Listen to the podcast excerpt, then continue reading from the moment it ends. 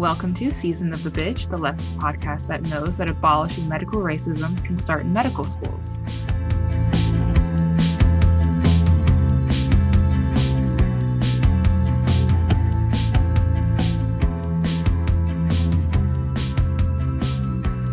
Today we have Bianca, Julia, and Helen.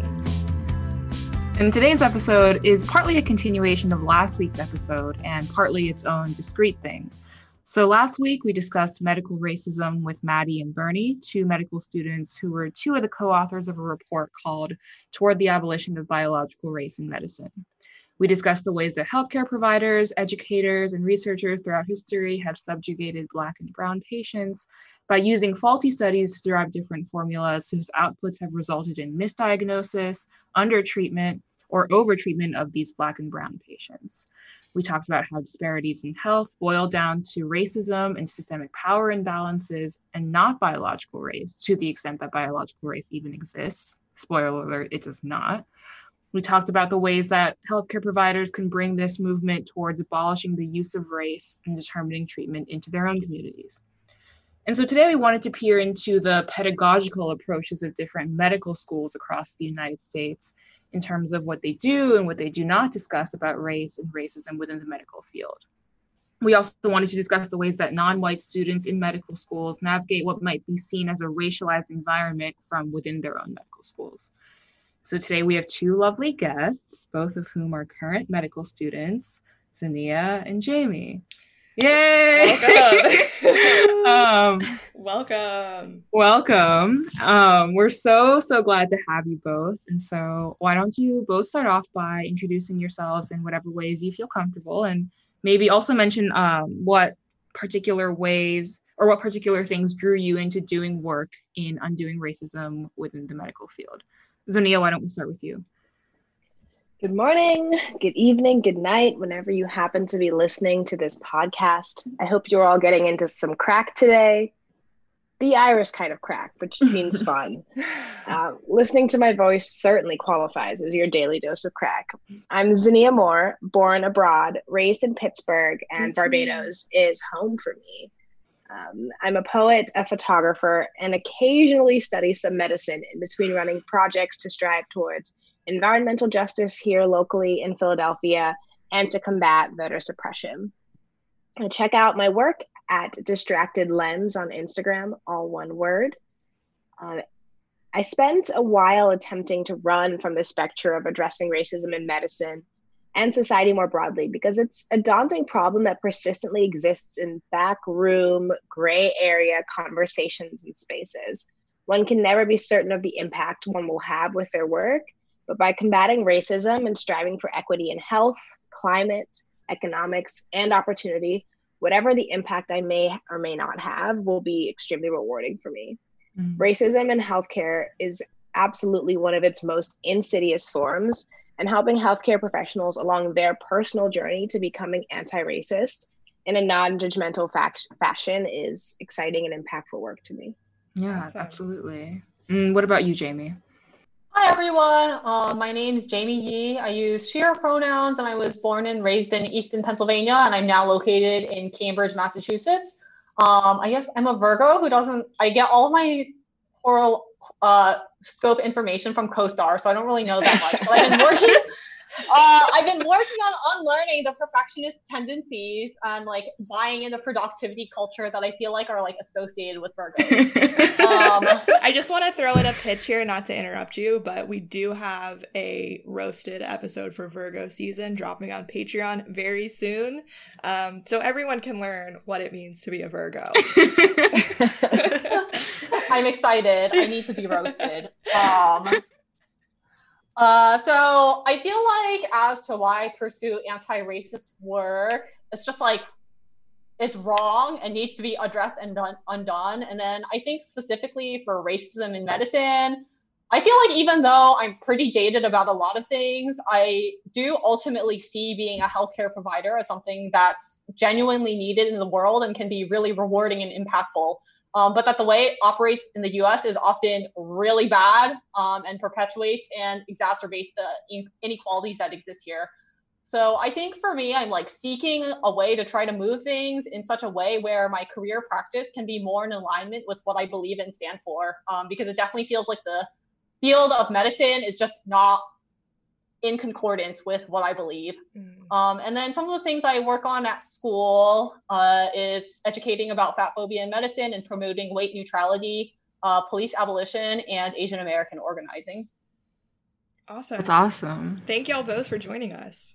Yeah, I think we're both we're all like super excited to have you both. um, and I know we have a lot of questions related to what you both do on campus. Um, so kind of that, that kind of transitions us into what we wanted to talk about next, which is like your experiences in medical school as students of color. Um, so like before we started recording, and as I was like researching this episode, I was looking up some statistics that were compiled by the Association of American Medical Colleges, which reported that um, of students enrolled in American medical schools in the 2019 to 2020 school year, just less than half, or 49.8% of those students, are white. And if you factor in the next highest represented racial group, which is Asian, then around 72% of all medical students in the US are accounted for. Um, of course, surveys requesting racial data are limited in scope, as we know that race is constructed. And often on surveys, the categories are overly vague and enforce monolithic depictions of different ethnic groups. Um, that being said, I'm at least personally still curious about y'all's lived experiences as non white medical students. And so I kind of wanted to just kind of give you the space to be able to talk about um, those kinds of experiences. Um, I know Zania is the president of her school's chapter of SNMA and is a fellow at the Penn Program on Race, Science, and Society. What is um, SNMA? Sorry, just so our listeners know. Um, is a Student National Medical Association. I'm sure Zonia can talk a lot more awesome. about that. Very cool. Yeah. Um, so, Zidane, did you want to talk about your experiences there and at Penn Med in general? Absolutely. So, Student National Medical Association is frankly a terrible name for the organization, but because it is essentially um, the Black student union within the medical field, within the medical community. Um, membership is open to more than just individuals of African American descent. However, the goal of, uh, of our organization is to promote community within um, the Black medical field to help educate uh, people outside of the community to create and um, foster a generation of culturally sensitive and um, structurally competent physicians meaning people who are going to be accepting of the wide ranges of the ways in which patients will express their illnesses and will talk about their illnesses and not um, categorically uh, forget about certain diseases just because of a, a, patient is within a particular race or ethnicity. Um, the so my work there has really been most rewarding in terms of creating community amongst um, the Black medical students on campus. I think that medical school is very opaque, um, and a lot of us don't have uh, familial resources or friend resources who can help us through that. Even my my mother is a physician, but she did. I have older parents, and so she did medical school so long ago that all of her advice was just completely irrelevant and very much not helpful. Um, I think like for anatomy, she's like, "Oh, just draw posters and put them all over your room." And I was like, "Mom, I will go crazy if I wake up and see anatomy every single day. like that's a terrible idea." Uh, and the Penn program on race, science, and society, we are researching how uh, race has become such a part of medical research, and in particular with, with regard to kidney function, which we'll get into a bit later, and um, spirometry, which measures lung function. Um, more broadly, my experiences as a like non-white medical student, I think that I've had issues fitting into certain boxes. Um, my father is from Guyana, which makes me Latina as well. But because of the way that people generally think about Latina, uh, about being Latina or, or Latinx, um, it, I never felt comfortable claiming that as a part of my community, and have had have had space within the medical school on the positive side to start to claim that portion of my identity and engage with that community as I'm also fluent in Spanish.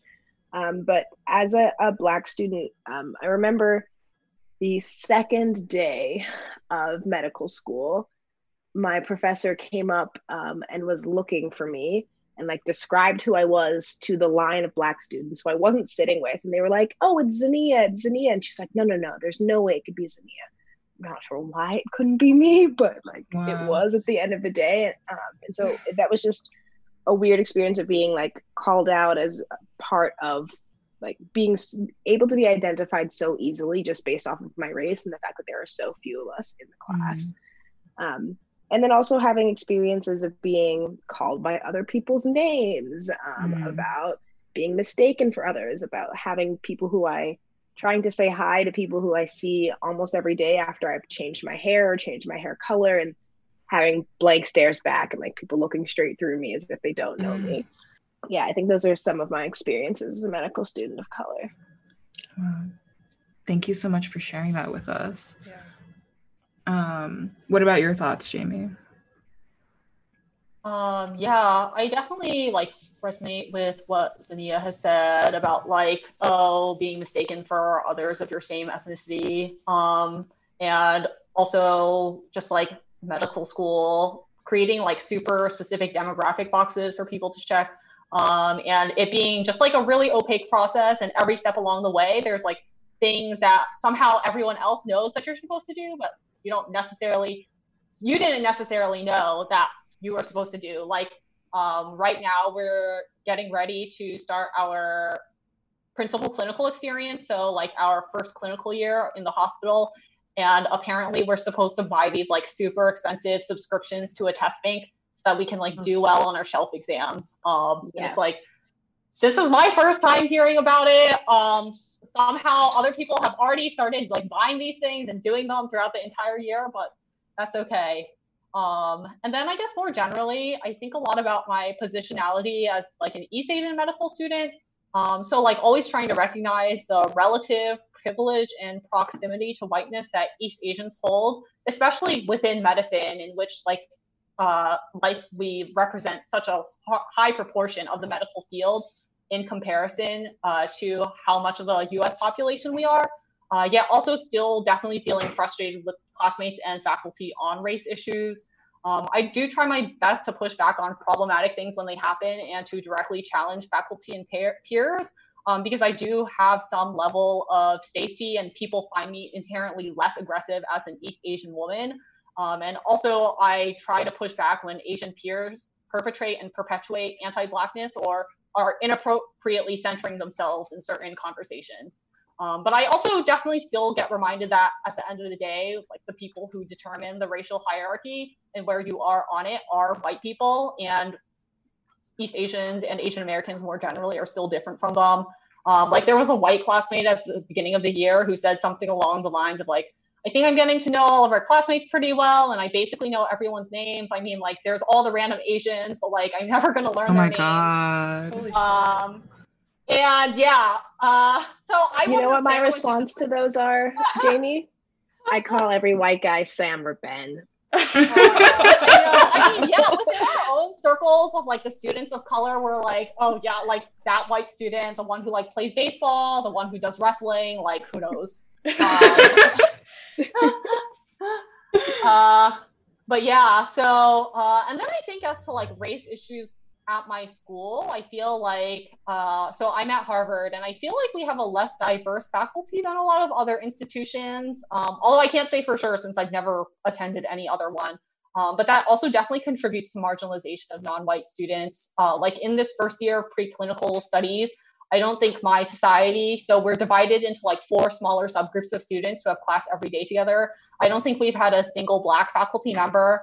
Um, I think we've also had pretty explicitly awful and racist faculty members, but there's a feeling that nothing will be done about it. Like there's this one specific preclinical course director who's been awful to a lot of students across many years of teaching, and their reviews are always bad, and yet they're still teaching the course. Um, and every single new year, they kind of try to make it seem like it's the previous year students' faults that there are complaints, and it's just because like they don't they don't work hard enough or something like that. Um, and I think the administration often goes for the sort of like reformist reforms that we also hear being suggested in a lot of other spheres, like with the police, like diversity training is the biggest thing. Mm. Um, and then there's also this thing that happens where like administrators and even like classmates, because our classmates are also perpetrators of these inequalities, like at a certain level, um, they'll refer to our community as like a quote unquote family where we should assume best intent and do our best to like help each other grow, which totally decontextualizes things and invalidates concerns about real marginalization and further exploits students and their labor. Um, like basically all the progressive things that happen in medicine and medical school are because of like residents and medical students like pushing the field forward. Mm-hmm. Um, and that work is like really not recognized. Um, and I think one example is that my year is preparing to go into our rotations, and one of the bullets they had on their slide about mis- student mistreatment was that start quote part of clinical training may be uncomfortable. For example, being put on the spot, but does not constitute mistreatment. End quote. Oh uh, so things like that also definitely add to the anxiety of starting in the hospital for many of my friends and me who are like queer and or students of color. Uh, like the, just this feeling of if we report something, will be t- we be taken seriously or will our concerns be brushed off? If we talk mm-hmm. about like a working environment that's unfriendly to minority students, um, will that be considered real or is that just going to be seen as us complaining and like say uh, us not standing up to the scrutiny. Um, and students obviously are doing a lot of things to organize. Uh, so various student groups, like especially our SNMA, uh, have come up with certain demands and ideas for administration, including increasing URM, uh, which stands for underrepresented in medicine admissions, uh, addressing racism and faculty feedback for students, uh, creating a community investment fund, and abolishing the university police. Mm-hmm. Um, I've personally been involved the most with the police abolition group, uh, which is working with the wider school community. Um, and if we have a chance to get to talk to like medical students uh, roles in police reform, I can talk a little bit more about what specifically our group has been doing with that. So to add uh, to what you're talking about, Jamie, as a part of SNMA here at the University of Pennsylvania, we also developed our, our own big list, list of initiatives and take it took it to administration. And I think one of one of the things I noticed throughout that process is because there's this fear great fear of retaliation. There's this great fear of pushing back against a system that has a lot of influence in crafting important letters that are going to help you either get a, get into a good residency or not get into a good residency. Um, that students are afraid, especially at the University of Pennsylvania, to be more progressive. I was very much in favor of trying to push for police abolition here at Penn. Like the Penn police also play a big role in the West Philadelphia community, so it's more mm. than just protecting students at Penn, it's also protecting the community around us. And that's something that I am passionate and care a lot about. Uh, and we ultimately voted to um, take that off of the list because because people were afraid, because people didn't think that it was our place as medical students to try and influence the campus as a whole. Um, and also be, in part because there are so many issues within the School of Medicine that we felt that keeping the focus tight would allow us to actually like implement some solid reforms and see some changes and mm. fortunately we have they are looking for they implemented a new course on the intersections of race science and society um, that is being piloted and hopefully will be rolled out in the future um, dorothy roberts's book uh, fatal Interve- intervention which is about how race became a part of um, medicine and, and medical uh, education was implemented as, as summer reading as well as uh, Damon Tweedy's book, Black Man, Black Man in a White Coat, is a book that I'm supposed to read. May read. Not quite radical enough for my taste. Um, I had a question. I just wanted to jump in um, since we were talking uh, specifically, Zinnia, about some stuff that's happening on Penn's campus. Um, just because, so I actually worked at Penn this past year as a visiting fellow um, in the history department, or well, in a in an interdisciplinary center. I'm a historian, um, and one thing that I talked to some of my colleagues about who are who study history is this collection that Penn's museum has, which is the Morton Skull Collection. Are you guys at the medical school familiar with this at all? The Morton Skull Collection. I am not. I'm more familiar with what they have at um, a museum in Center City, Center City, the Mütter Museum. Oh yeah, what? which is Jamie yeah. and I went to that together. oh wow, yeah. So that's I. Re- yeah, we did go. So the, it was the, so much. Yeah, yeah. The the Morton Skull collection is something that could be kind of at the Mütter Museum. Um, uh, but the, the reason that I ask is so um, Samuel George Morton was a, a physician who was based in Philadelphia and worked in like the first half of the 19th century. And he, during his sort of time as a researcher, collected like literally, I believe, hundreds of human skulls um, and used it, used those skulls to prove one of his pet theses, which was, of course, that white people were the superior race. Um, so he's like an early phrenologist, essentially. Um, and Penn purchased and now is the holder of this collection of skulls, and they keep them in the Penn University Museum. Um, and it, it there's this like, I mean, he's you know this this deeply troubling i mean troubling is not even doesn't even begin to cover it like this this you know hugely problematic figure in the history of medicine who used these skulls for white supremacist pseudoscience. And people have also made claims trying to get these skulls back because, as you might imagine, if you're thinking about whose skulls are accessible to be used in science, it was frequently Native people and Black people and so there have been claims that have been made to try to get these skulls back to the descendants of the people to whom they belonged. And the Penn Museum has been really hostile to like any kind of repatriation. Um, so anyway, since we're talking and since we've been talking the past couple weeks on this podcast about the really racist origins of a lot of medicine, and since we have a guest from Penn on the episode today, I just thought I would bring up um, just another way that these institutions are like horribly complicit in the long history of medical racism. Yeah, I would probably say it's a very strategic omission on their part that they have not spoken about the collection of skulls. yeah. I know for a fact that our anatomy teacher is crazy about all things that relate to anatomy, and so I'm sure he knows about that mm. and did not mention it in any of his very long, very comprehensive lectures last year. And so wow. I think it also uh, goes to, to prove the point that it is now like that racism is now being hidden uh, mm-hmm. uh, and its effects are still there and still present there's just more of a conscious effort to, to make it difficult to mm. talk about it and find out about it and and show that it's still happening yeah absolutely yeah, yeah. i think uh quick aside just like related to this about like the school not wanting to recognize the racist things that are happening within it um just in general, I feel like there's a lot in medical school education about like how maybe like how can we be advocates for the wider community that we serve and our patients um, without recognizing that like a like students are also impacted from impacted identities um, and then also b like a lot of bad shit happens within medical school too um, mm. so i feel like the like harvard equivalent example is that like my society is named Holmes Society uh, which is named after uh, Oliver Wendell Holmes Sr. Um, and when they tried to admit Black students to HMS for the first time, Holmes was against that. Uh, wow. Yeah, so there's been multiple attempts to try to remove his name from the society. Like every few years, the medical students like start a petition and like try to get it renamed, which like really shouldn't be a big deal, but like it never goes anywhere. Oh my god yes, I, that also um, reminds me of outreach that I received a few weeks ago about a professor named Albert Klingman. Kligman.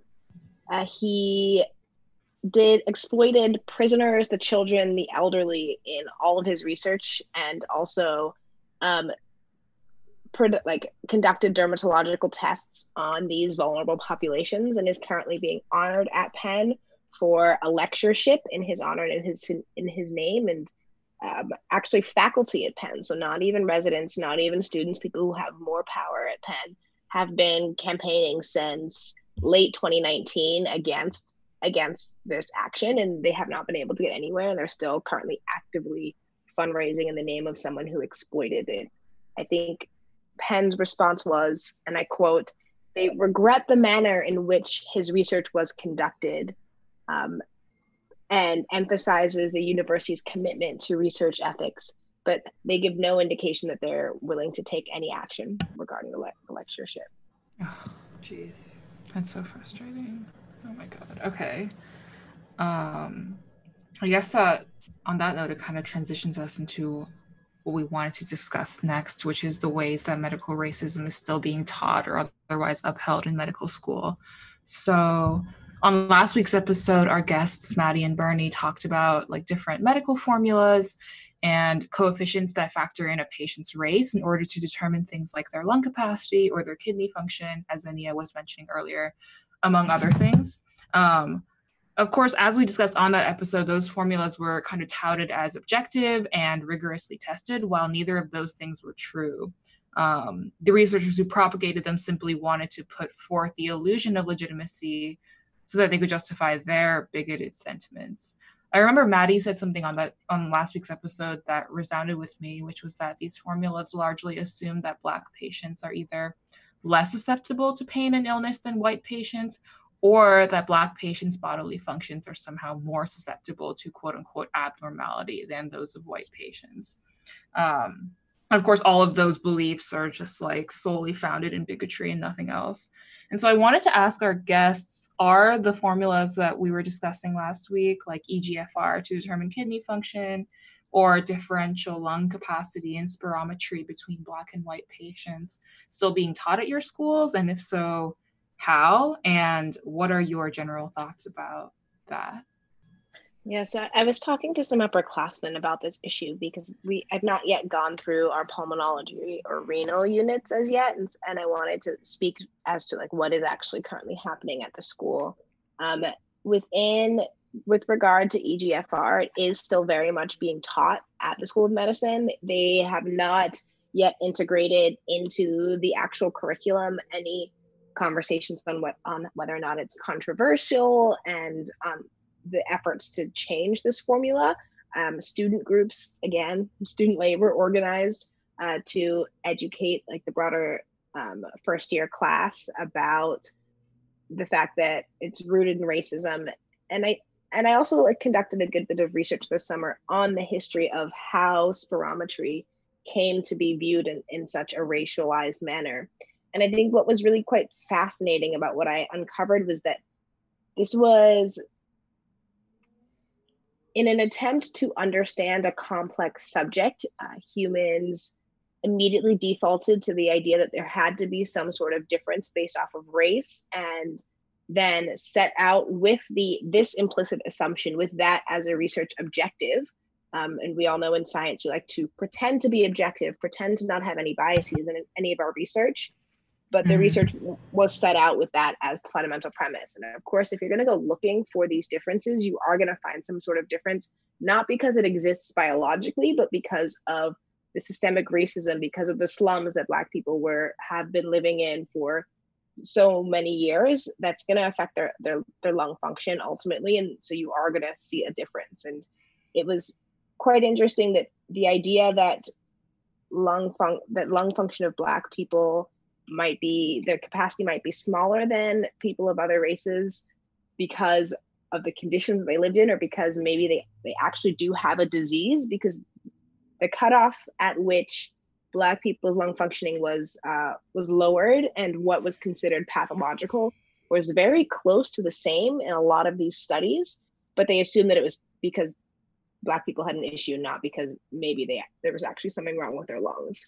Um, and furthermore, it also got exported. This idea got exported to China, to South Africa, uh, through grants that were given off by um, a foundation to, to then pursue this research, and and it turned into a global belief of this idea um, by introducing the same premises into research that's being conducted in in other countries, and even getting down into the level that people researched that with amongst different ethnic groups in China, uh, there is going to be some differential lung capacity because that is the same thing as being a different race, and, and therefore there, must be a difference there.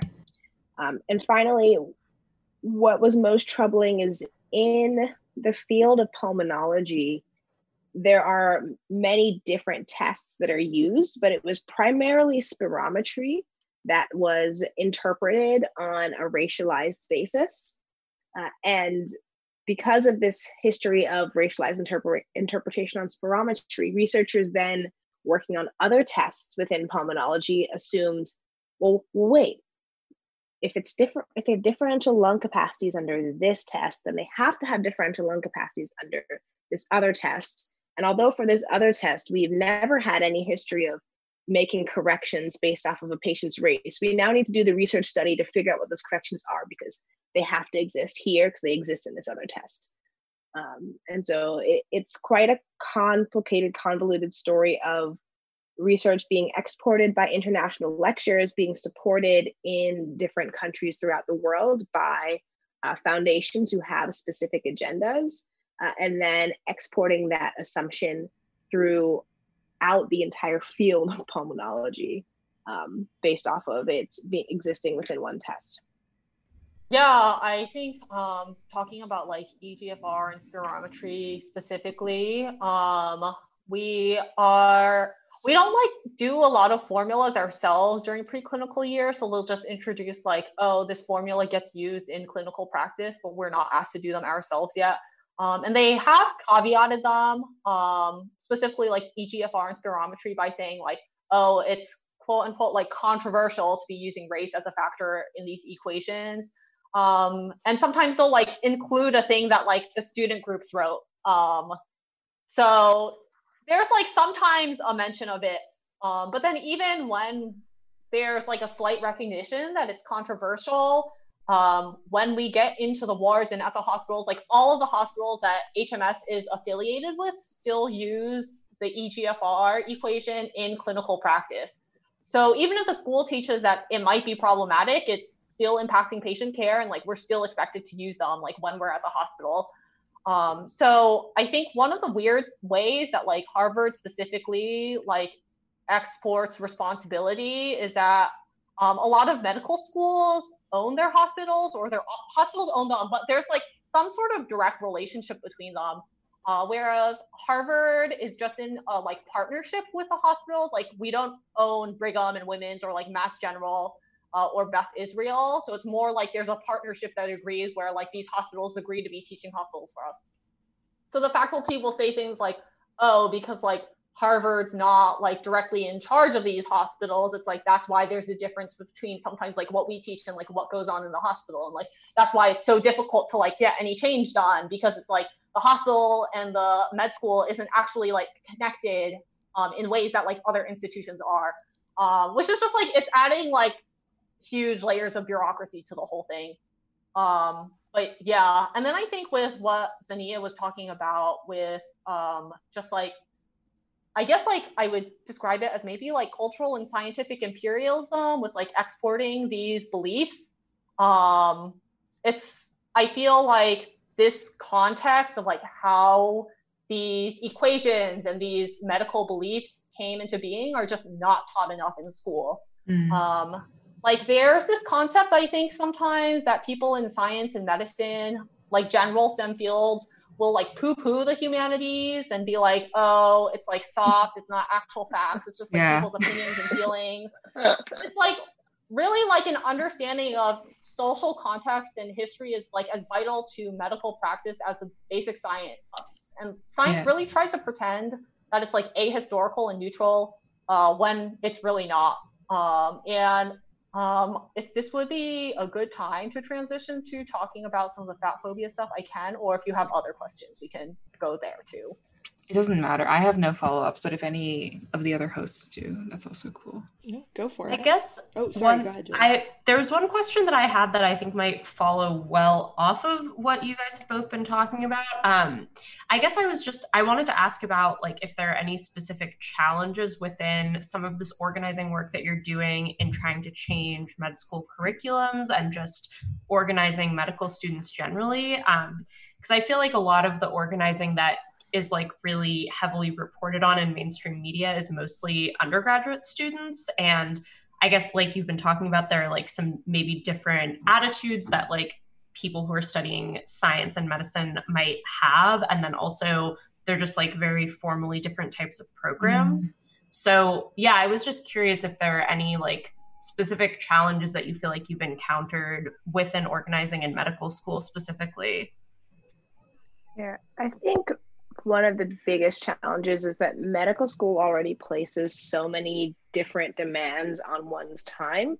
Uh, it's the sort of school where I could study like actually all of my waking hours and still not know everything that is presented to me every single week. Mm-hmm. Um, and a lot there are still a good number of medical fields that don't have like the same fundamental respect for work that is done in organizing for work that is done to change systems as they do for uh, being in the lab and doing basic science research or doing clinical research which to me it makes no sense because like when you're in a lab you have direct control over so many variables over so many things. You get to design the entire experiment uh, and doing organizing work has many more moving parts has many you have many more um, positions to take account tensions to manage uh, and it's like inherently harder and more difficult. And so i think especially as someone come who coming in was i was very interested in orthopedic surgery and that's a field where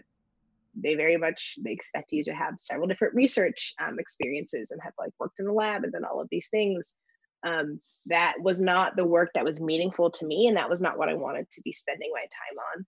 Uh, and so i personally have just pivoted to being more interested in a field an area of medicine that has respect for that work um, and i also think learning the art of turning anti-racist work into scholarships because that is the currency that is valued within um, academia, turn it into papers, mm-hmm. turn it into mm-hmm. talks, into um, really anything you can put on your CV is another like really valuable skill and tool that uh, helped when I was trying to finish up my first year of medical school and uh, couldn't spend any time studying because all of my time was spent um, helping manage the emotions of the SNMA community at Penn.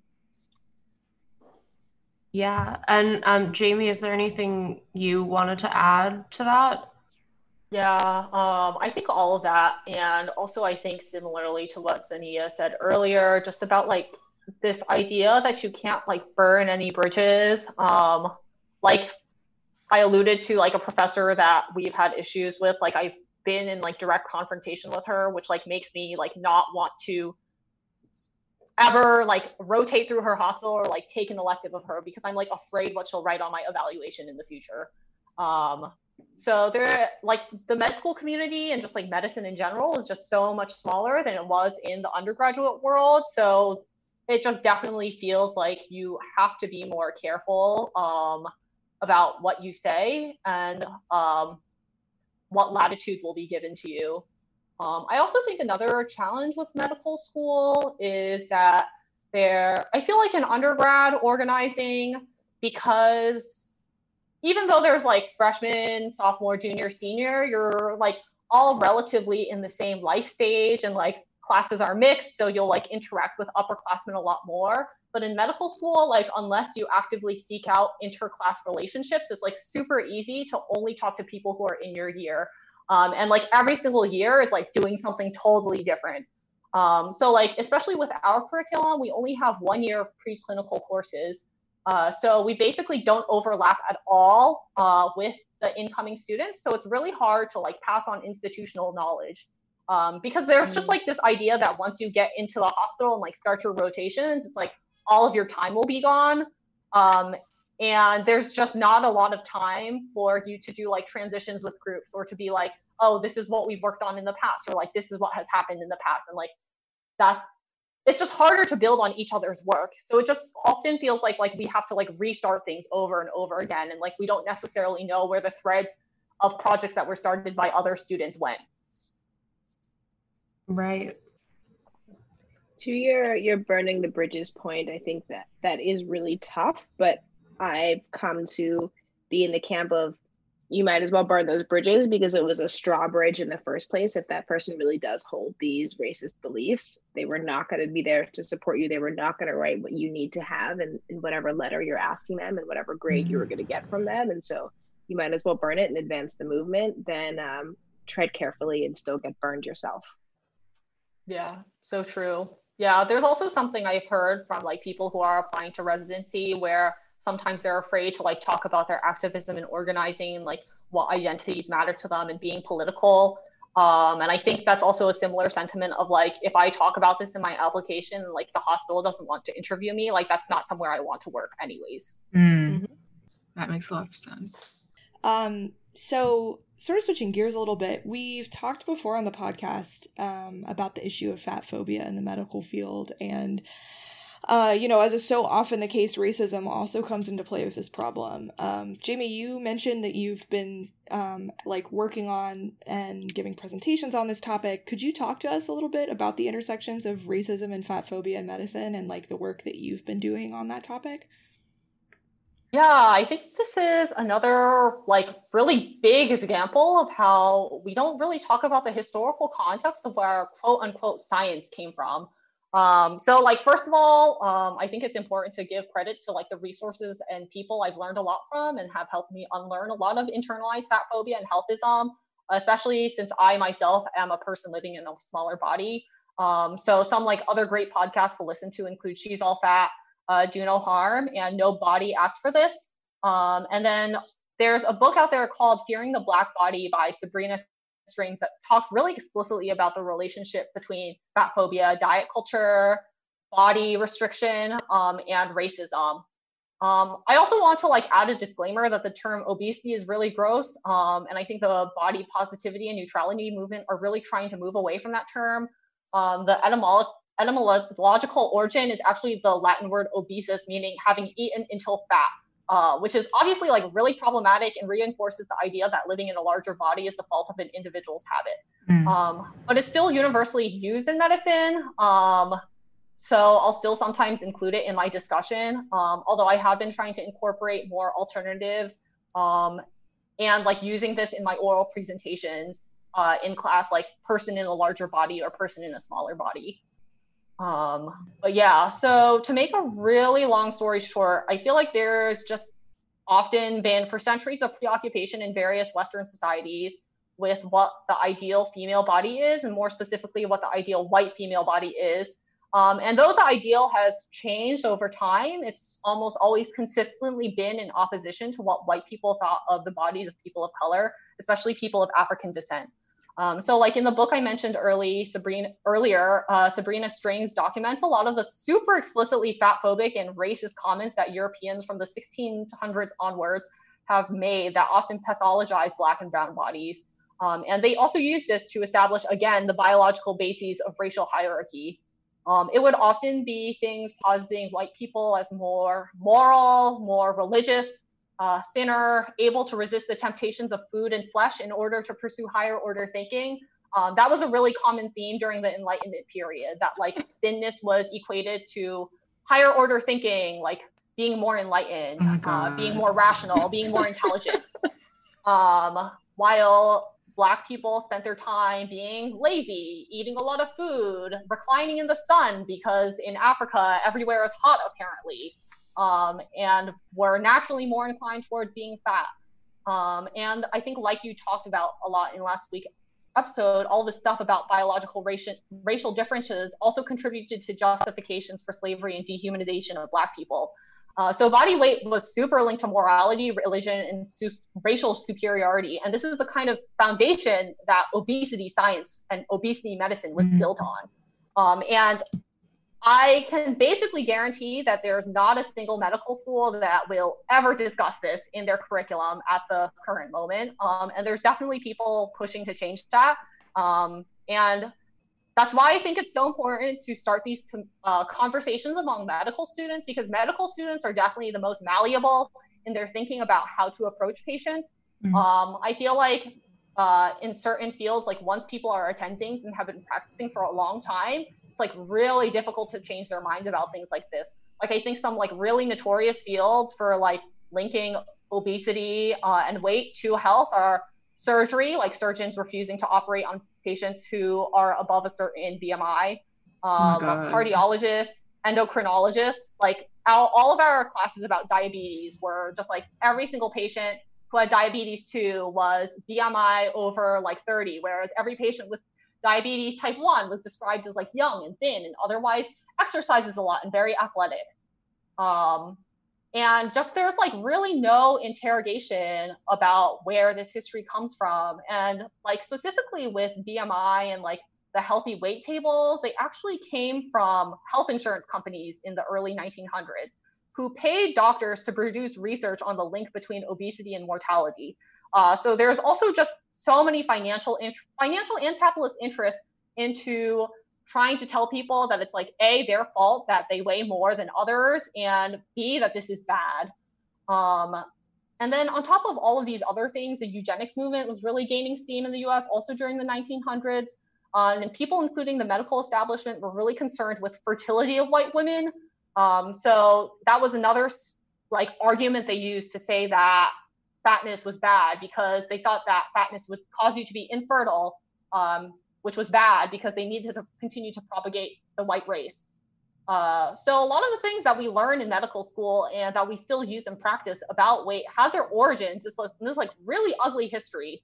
Um, and then we see fat phobia in medicine continuing to be weaponized against Black folks today, whether it's something like Jillian Michaels judging Lizzo um, to people blaming Eric Garner and George Floyd for their own deaths and saying that like one, their size made them more threatening to the police, which we which many of us have recognized as a really familiar tune of Black people's bodies being threatening. And two, their underlying health conditions and their quote unquote obesity as the reason why they couldn't survive a long, um, a, like a minutes of choking. Uh, so it's a literal, I see it as a direct link to the 1700s rhetoric about Black bodies being too like savage and big. Wow. wow. Yeah, that's all that is all really interesting and i didn't know any of that so Me thank either. you for sharing that with us um, i guess one question that i had for both of you um, i feel like a lot of these things around fat phobia in doctors offices links to this experience that i feel like i and a lot of my friends have had where it's sort of like your body or your health or your lifestyle is sort of not taken on its own terms um, and i feel like fat phobia is one huge example of that. Um, another example that I think of is like when doctors ask if you drink or use drugs, and then there's often this sort of like light shaming that goes along with that, like, oh, yeah. don't drink so much or something like that. Um, but I've personally never been asked, like, why do you drink or use drugs? Or would you like tips on using those substances more safely? And I feel like if a doctor were to ask me that, we would definitely exchange more useful information than just sort of like them saying stop that um, mm-hmm. and it mm-hmm. can feel to me at least like there are these attitudes that doctors need to really change people's behaviors and people's bodies rather than help people live healthier lives within those bodies and within the context of all the other things they're dealing with. Um, so i guess i'm curious like if you feel like those sorts of attitudes are taught or somehow encouraged in medical school or do you have any thoughts on like where those sorts of attitudes come from? I think there's i actually have been having conversations about these sorts of things with like fellow classmates and i do think there are some discussions that we have that are facilitated by faculty members around like meeting a patient where they're at um, and like not defining what health is for a patient but at its root there's like this really deep seated conception of health, what health looks like within Western medicine, and that this vision is what every single person wants for themselves. Uh, so it can be really difficult to deconstruct that and get people to internalize that no one, like not even your patients, owes it to you to pursue health in the way that you as a provider think they should. Um, like I think this is just so key and definitely something I'm still working on, but just like this concept that I'm going to repeat that like no one owes you health. Um, and I'm going to shout out to Christyna Johnson, um, who I think goes by the handle Encouraging Dietitian, but she's a dietitian we brought in for an event who really emphasized this and also just generally does a lot of teaching about fat phobia um, and eating disorders. Um, I think it's really hard for people in healthcare to grapple with that because it feels in discordance with the literal description of our jobs. Um, but I also think that we have to recognize that the way we protect, practice medicine and define illness is really heavily influenced by societal values. So, like definitions of health, I think we just had our psychiatry unit, so I've been thinking about this a lot, are based on whether you're able to be a productive member of society, like AKA be a worker and contribute to capitalism. Um, I also think it's easier for the health system to blame individuals rather than systems, as is often the case with US policy. Mm-hmm. Um, like we do have discussions about like motivational interviewing, aka which is basically just like this technique of like figuring out what a patient's desires are and like getting them to come to certain conclusions by themselves rather than like the more paternalistic like you should do this because i told you to mm. um, so there is like movement towards that sort of style instead and like harm reduction um, but then in practice when sometimes when we observe attendings or preceptors their behaviors aren't necessarily in agreement with what we get taught at a theoretical level um, so like a more superficial example but like in some of our classes we'll get taught like to help with destigmatization, uh, you should use person first language and refer to it as like alcohol use disorder instead of alcoholism. But then when we're like with a random attending, they'll still call people like addicts and alcoholics. Um, so there's just a lot of, I think, disagreement throughout the medical field. And I feel like for such deep seated societal things, it's like you have to always be pushing against it or else people will forget because like the tide is to favor just calling people and dismissing them as like addicts. Um, i also think a lot of people have concerns about the amount of time that we get in patient interviews.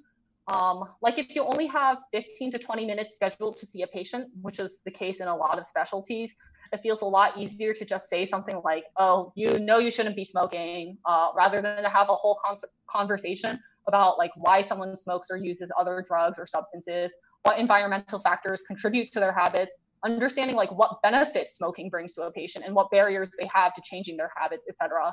Um, and this anxiety over short appointments starts really early, um, just like from the beginning of medical school. And all the attendings we talk to are always talking about how there's not enough time and that this stage in our training is the longest we'll ever have with their patients. So I feel like in a lot of the conversations I have with my friends, someone's always like, I'm really concerned that I don't have enough time to practice in like the way that I want to and that I know I should.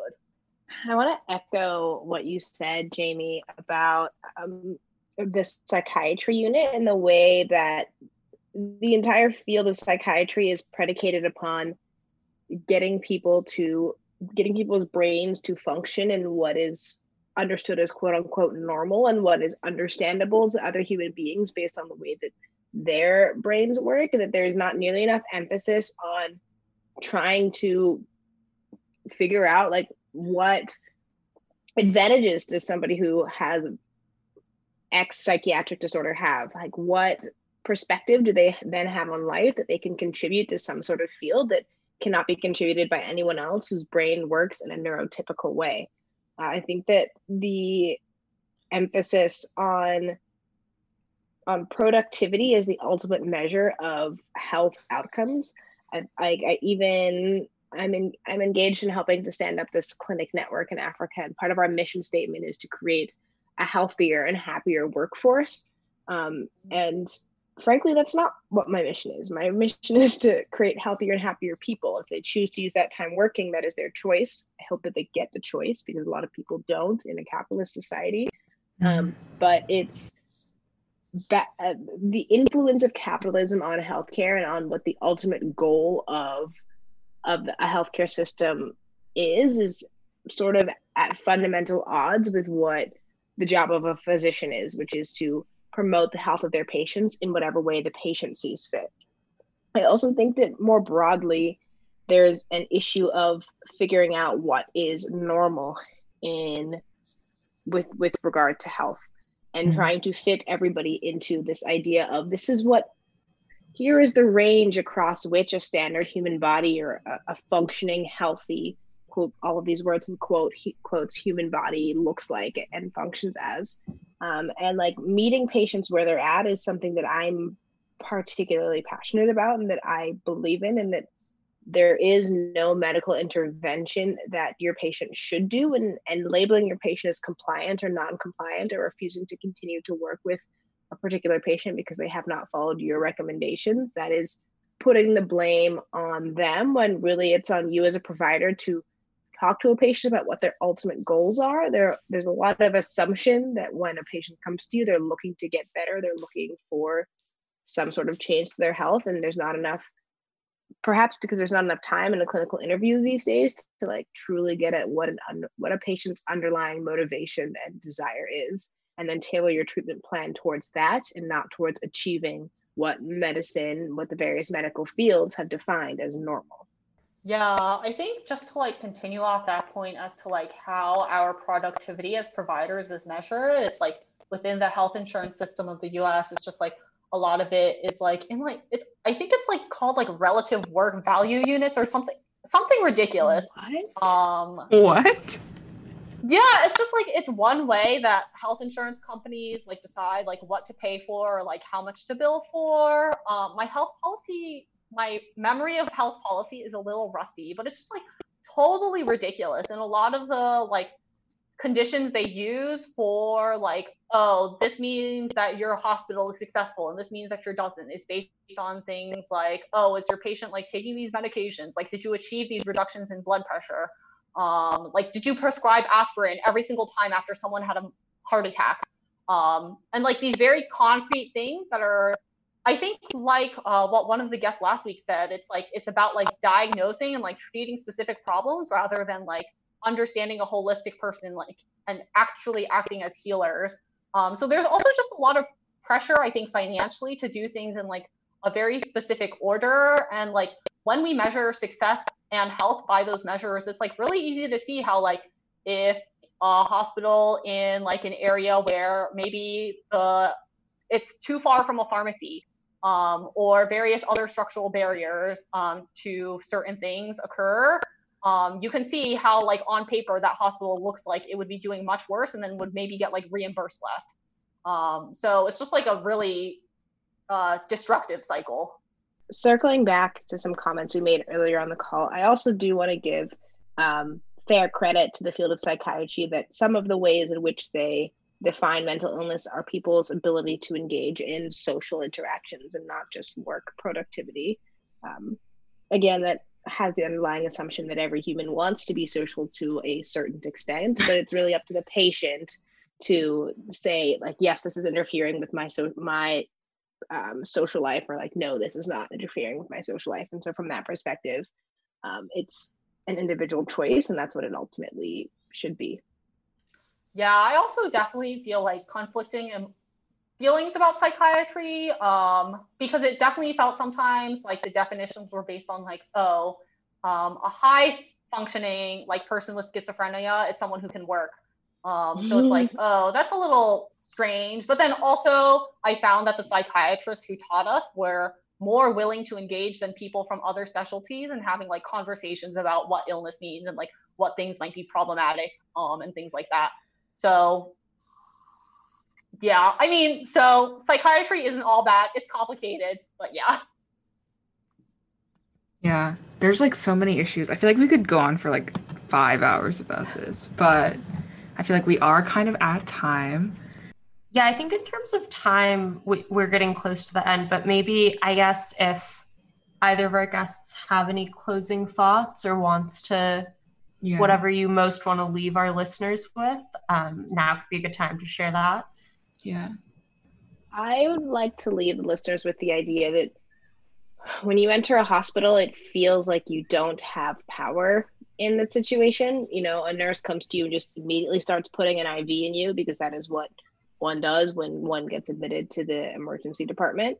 Um, you can say yes or no or question every single thing that is happening to you in the healthcare space. And I fully encourage everyone to do that. Um, I think that providers sometimes are not used to being questioned, but ultimately, if you are keeping your provider on your to- on their toes, you're going to get the best care that they can possibly give you in that moment in time. I guess reflecting on that further, um, about the patient doctor relationship and just like the role of doctors in general. Um, I think sometimes there's like this idea that like a doctor's role is to like just practice medicine. Um, but I think like we've covered in this whole episode and like in weeks previous, um, like for people to have all the options available to them um, and to have this like idea of choice um, or like to have full opportunities to pursue health like there's all these like social barriers and like institutional barriers um, based in like racism and capitalism and like heteropatriarchy um, that prevent people from like doing all of those things. Uh, so I definitely really feel that it is a responsibility for current and future healthcare providers to address these things. Um, like in some ways, I view it as malpractice to like not think about these things at all. Um, so I think that medical school curriculums are slowly starting to incorporate more of these topics into their curricula. Um, but in my opinion, it'll never be enough. Um, and hopefully there will be able to, or students are always working to better achieve a balance between the basic science and also like more full understanding of what impacts people's lives. Yeah, awesome. Thank you guys so much for your thoughts just now and also just like throughout this. I feel like I learned so much just from listening. Like there's Absolutely. so much that I didn't know. And so we want to say thank you both for your time. And it was so lovely to have you both on. Thanks, Sean. Yeah, thank you both so much. Also, thank you so much for inviting us on. This was a oh, really oh yeah, for sure. Yeah, thank you for I'm t- joining yeah. us. All right, thanks so much for listening. That was an amazing episode. If you liked what you heard, you can find us on our website at seasonofthebee.com. We're on Twitter at Season of the Bee, at in, on Instagram at Season of the Bee. And if you want to throw us some dollars, you can do so on Patreon at patreon.com slash season of the bitch.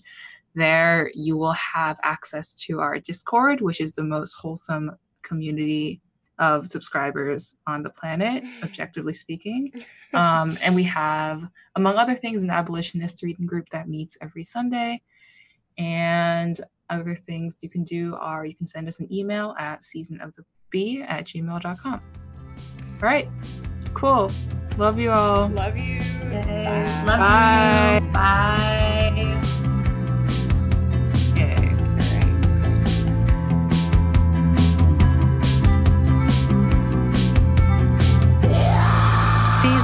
The Bitch.